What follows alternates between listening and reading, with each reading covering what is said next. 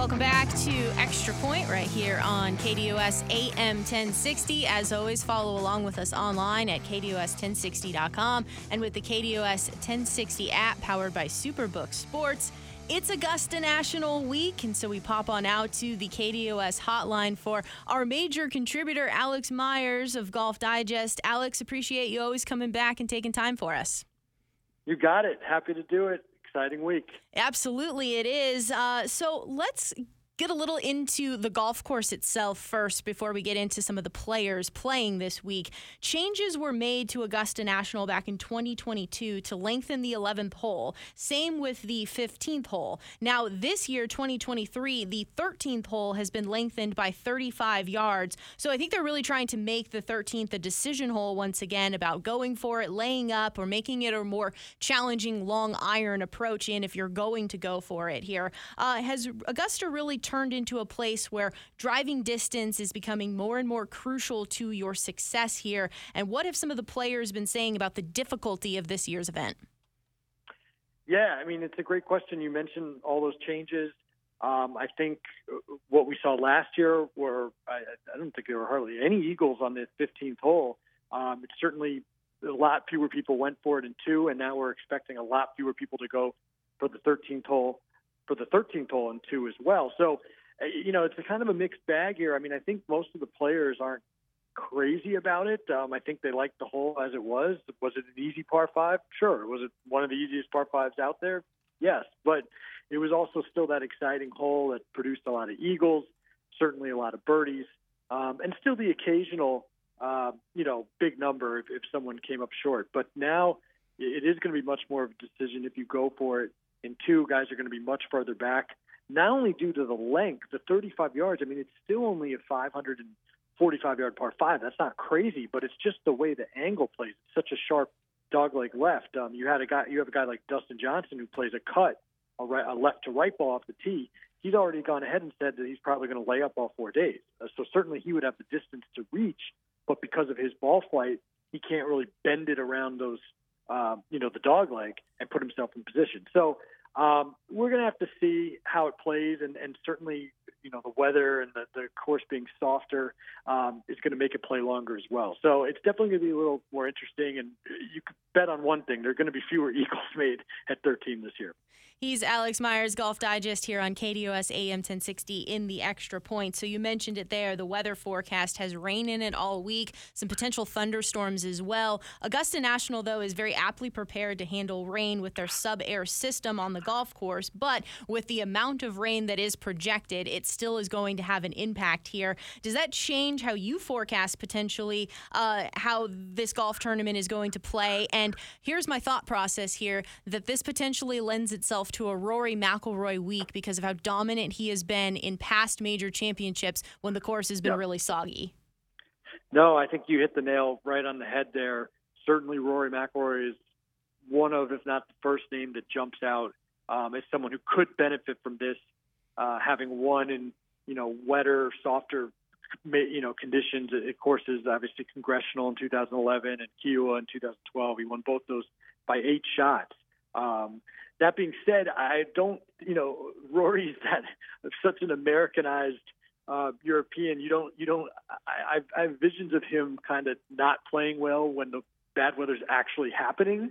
So it's going to have to be, you know, how the timing plays out. I think he will love the rain, but not to actually play in that rain. So we have to see how that plays out. You mentioned the SubAir system. If any course is, you know, equipped to handle uh, rain. Of course, it's Augusta National, but again, there's only so much the club can do, and you know the course is already very soft walking around. It's got that uh, unfortunate kind of they, they sprinkle this like kitty litter stuff down on the ground, um, so it's got that wafting around, and you're kind of you know squishing around a little already. This is just from the rain that came last week, so. Um, you know, now that's where the spectators watch, or the patrons Obviously, the course itself is a little more firm, but again, with all the rain coming, um, yeah, it, it's going to be interesting. But Rory definitely could be a guy who benefits from it. On the flip side, you'd have to think a guy like Tiger, especially with it's not just rain, Kayla. It's just crazy cool conditions coming in. Mm-hmm. I mean, today it's a high, it's a high of 90, and Saturday it's a high of 54. I mean, that's just a wild swing. Um, so not only the cool conditions for Tiger, but then the potential for maybe having to play more than 18 holes in a day. Even his caddy Joe LaCava was quoted as saying, "I can't imagine him playing 27 holes or more." So that would be a guy on the flip side who this is not what he wants to see. And when he was asked about the weather yesterday, Tiger did not look particularly pleased. You're 100% right there on Tiger and just how long it takes his body to get prepped and ready to go for one round. Right, right. You're also adding in, as you mentioned, potentially more than 18 holes in a day. So uh, I don't know. And Big Cat also mentioned this week he doesn't know how many more of these he really has, which this has been a sentiment that he has really been talking about for several years now. Uh, but I think the more we hear it, the more real it becomes. Yeah, without a doubt. I mean, and, and certainly, you know, when he did that walk last year at St. Andrews uh, with the tearful potential goodbye to St. Andrews, uh, kind of even, you know, maybe even thinking that he wouldn't be back there in five or six years whenever it goes back there, the Open. That, that kind of took some people by surprise, I think. And um, you're right. He said, "I." He, I mean, that was a quote. He said, "I don't know how many more of these on, I have in me." Um, he said that last year he wasn't even sure, obviously, if he was going to ever play in a Masters again. So, you know, on one hand, he's very appreciative to even be back here, but on the other hand, it's not. You don't get that same confident vibe from him. Um, you know, someone tried to kind of ask him the "Can you win this week?" question. Um, he didn't give that immediate, yeah, of course, that's why I'm here. I only come if I can win. You know, he always gives that answer. He didn't quite give that same um, answer. He he you know so it, it's just a little different vibe from him. Um, you know he's talking about the Champions Tour and how in a couple years he's going to have a golf cart to rely on, and it's like just weird hearing him talk about that. Um, and even his caddy said uh, if he had a golf cart, he would contend tomorrow. But then does that mean he's not going to be able to contend without the cart? So it's going to be interesting to see. That being said, he did say his golf game is in a lot better place than it was last year, and he made the cut easily last year. Now the weekend he kind of you know fell down the board, things caught up to him. Um, he says his endurance is better, but he also says his leg is aching more this year. So it's kind of a mixed bag from Tiger. Um, you know, we know he can hit the shots, but um, the walking and getting around is, is going to be tough, and especially at Augusta. Um, and again, especially with that, like the cool conditions and the potential for playing even more than 18 holes. It just uh, it doesn't bode well for him, unfortunately. Alex Myers, Golf Digest here on KDOS AM 1060 in the extra points. So the big three here: Scottie Scheffler, he's looking to defend. Rory McIlroy, we touched on a little bit here, but he's in his 15th start here at Augusta, looking to complete the career Grand Slam. Uh, Jon Rahm looking for his first green jacket. It feels like when we look at these and dissect these players metric wise, we're really just splitting hairs. So how do you assess these three? heading into the week. Yeah, no, you're you're totally right. I mean, I, I still I would I pick Jon Rahm every year here, so I'm going to pick him again. But if I really had to be fair about it, you know, I think Scottie has proven himself to be the guy, um, especially in this past year plus. I mean, he's won six events, all being marquee events, including, of course, the Masters. Um, and and you know, he's he loves it here. He's played he's played great here, and, and we've seen once guys play well here, they they kind of get a taste for that, and they the great players usually don't stop at winning one Masters. Now, I think Rory and Jon Rahm are you know are great candidates to win multiple Masters as well. They just haven't yet. Uh, Rory, it is amazing when he said that 15th year thing. Uh, that's wild. And this is his eighth or ninth year trying to complete the career Grand Slam. I mean, that used to be the number one topic going into the Masters, and now we're not even talking about it anymore because it's just been so long. But um, no, I heard that there was one bet where you can take those big three and I think still get like plus 220 or something on it, so more than two to one your money. Hard for me to turn that down, to be honest, because you really can't make a case um, against any of them, uh, especially as we mentioned. The, the potential for the wet conditions could help Rory. I think that would help Rahm as well. You know, carries the ball a long way. Um, and then again, Scottie just coming, he's just on this 14 month heater right now. Um, everything seems to be going his way. So I, would probably take those big three against the rest of the field, to be honest. Moving down the board, Jordan Spieth, uh, 17 to 1. Obviously, we know about his past success at Augusta. He only has one green jacket. We sometimes maybe think he should have had a few more green yeah. jackets. Yeah.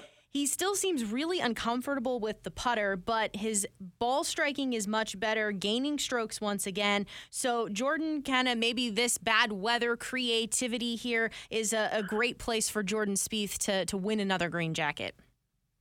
Yeah, he he's a guy who um, you just it's like Phil and his Phil or Tiger obviously. You just kind of always expect to see him on the leaderboard, no matter how he's playing coming in. We've seen him struggling coming in and kind of flip the switch here.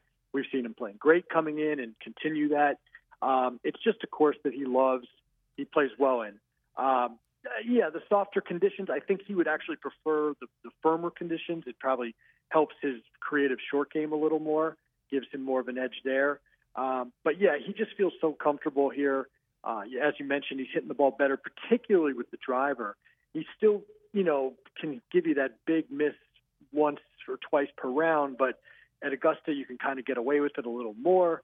That being said, it's just amazing to me um, how poorly he's played when he's had a chance to close the door.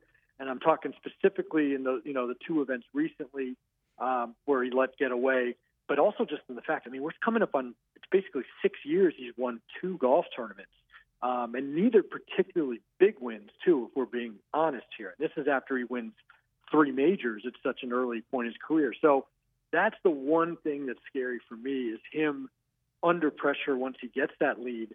Uh, we've just seen him not not get the job done after getting it done so so nicely early in his career. So he needs to get a big win to kind of really get back on track. I know we've been talking about him getting back these past couple years, um, but it, it hasn't happened. But but again, this would be the place where uh, it certainly wouldn't surprise anybody. Let's talk Patrick Cantlay, Justin Thomas, and Cam Smith. I'll kind of lump them together here. Okay. Cantlay, for me, has to prove he can do it in the majors. His game says yep. he should contend, and then he doesn't. Justin Thomas, to me, is struggling like he's never struggled before. The putter's letting him down, and it seems to kind of be impacting the rest of his game, maybe pressing a little bit too much. Cam mm-hmm. Smith, mm-hmm. it's really hard for me to assess the LIV players. They've had three LIV events. If you look at his finishing positions in those tournaments, to me, that's not been very good. He also has admitted he doesn't like where his game is at right now. So, out mm-hmm. of this group, how do you try to assess these players, and would you consider taking any of them uh, on the odds board? Well, first of all, Kayla, I mean, you don't even need me to come on because you just, I mean, literally, like what you just said is what I would have said probably about all those guys. And, um, you know, of the three, I, you know, I, I'd probably well, I'm actually putting a few dollars down on Cam Smith, and that's just because his odds have drifted so far down the board. You're right; we have not seen him, and that's the problem with all these LIV guys. Their schedules are so spread out. We're not quite sure what they're playing for, where their competitive juices are. We know they're going to be fired up to play in the Masters, but that it doesn't mean that you can just flip a switch and play. Now, that being said, if Cam Smith or another LIV guy does win this week, then we can obviously say, oh, I guess we were overrating this move to LIV, kind of sabotaging their chances at the at the majors. But I still go back to the fact that he won the Players last year, he won the British Open, he was in the final pairing here at Augusta last year. He's the first guy to shoot in the 64 rounds in a tournament here a couple years ago.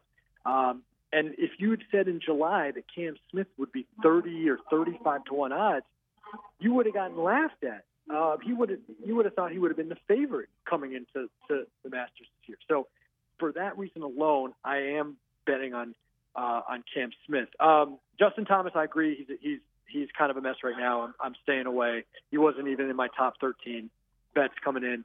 Um, and then finally, Cantlay. I, I look, I'm as confused as anybody.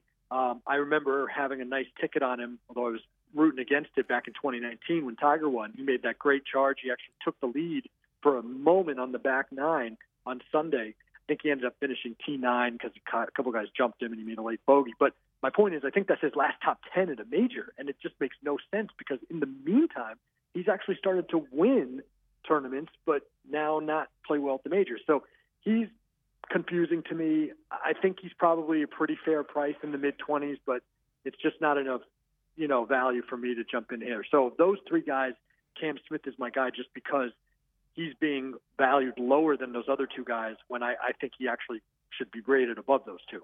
Well, I need some help with this one. Will Zalatoris, uh, he, he's we've known him now to be contending in majors every time he tees, tees it up. Augusta seems to fit him so well. He finally got his breakthrough win, and then he suffered a back injury in the summer. Took several months off. His return in 2023 has been inconsistent at best. Yes.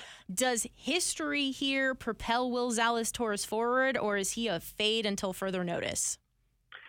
I hate to say it as a fellow Demon Deacon, but I'm I'm baiting him until further notice. Uh, you mentioned, you know, the mixed bag. He was a fourth place at Riviera, um, which looked to me like he was back. Um, you know, he had, like you mentioned, the back injuries. Now he said this this week that he was originally planning to make this his comeback week. So he's come back way ahead of schedule. So he's happy about that. So he must be physically feeling better but you still have to wonder a little about that, um, but more so about this putting. Um, you know, he, he's he's and I saw it out there today. It's pretty alarming. He on shorter putts, he is now switching and and going to the left hand low, but it looks so bizarre on a long putter, and he's got his with a split grip. He really he flip flops where the right hand is. It's usually obviously below and split now it's up above and split. And I don't know, I couldn't quite tell if it was if it's a six footer or an eight footer or less when he does this, but he's literally putting two different ways. Um, he, he's it's a way that his his coach at Wake Forest, Jerry Haas, putted. He said Vijay Singh had some success doing it this way. It doesn't look pretty. I mean, if it gets the job done, that's great. But again, just to kind of be experimenting with something like that on the eve of the Masters even with his amazing track record here, it's just hard for me to to really get fully on board uh, Will Zalatoris. Alex Myers, Golf Digest. Before we let you go, uh, we've talked about the top of the board. We feel really strong yep. about those big three, but where yep. else could we find some value of somebody to maybe resurrect some old feelings or is coming on as a younger player that we're not thinking about? Perfect. I got the perfect two guys there. Resurrecting old feelings. Justin Rose. He's a winner again this year. He's, you know, had a few years where he struggled. We know he's played great at the Masters, a couple of runner-ups, including that playoff loss to Sergio. I think four different times he's been a first-round leader here, so he likes to get off to great starts. So I like Justin Rose in that 50 to 60 range, and then clearly, you know, for maybe a top 10 bet, something like that, I think he's tremendous value. And then the up-and-comer, Sahith Theegala, We've obviously gotten to know him better on the, the Netflix show and everything else. Um, you know, we've seen him have some close calls already in several tournaments. Um, the one thing that kind of holds him back, it seems, is he's a little erratic off the tee. But I think, obviously, at Augusta, he can get away with that more. Um, you, you know, again, it's tough. You, you can't really bet on a rookie to win. But again, top 20, maybe top 10. I think he's 120, 130 to 1. So maybe you're getting 12 to 1, 13 to 1 on the top 10, something like that. Um, I, I like I like Theegala. Alex, as always, thank you so much for taking time and enjoy the week. Hopefully, the weather isn't as bad as we think it's going to be. and uh, we'll do this again next major. Sounds good. Well, I bought a hoodie already, so an extra sweatshirt for the warmth. But I, I yeah, fingers crossed we uh, we get through this. We get everything done by Sunday. Appreciate it, Kayla. Take care. Enjoy the golf. Absolutely. Once again, he is Alex Myers there, Golf Digest.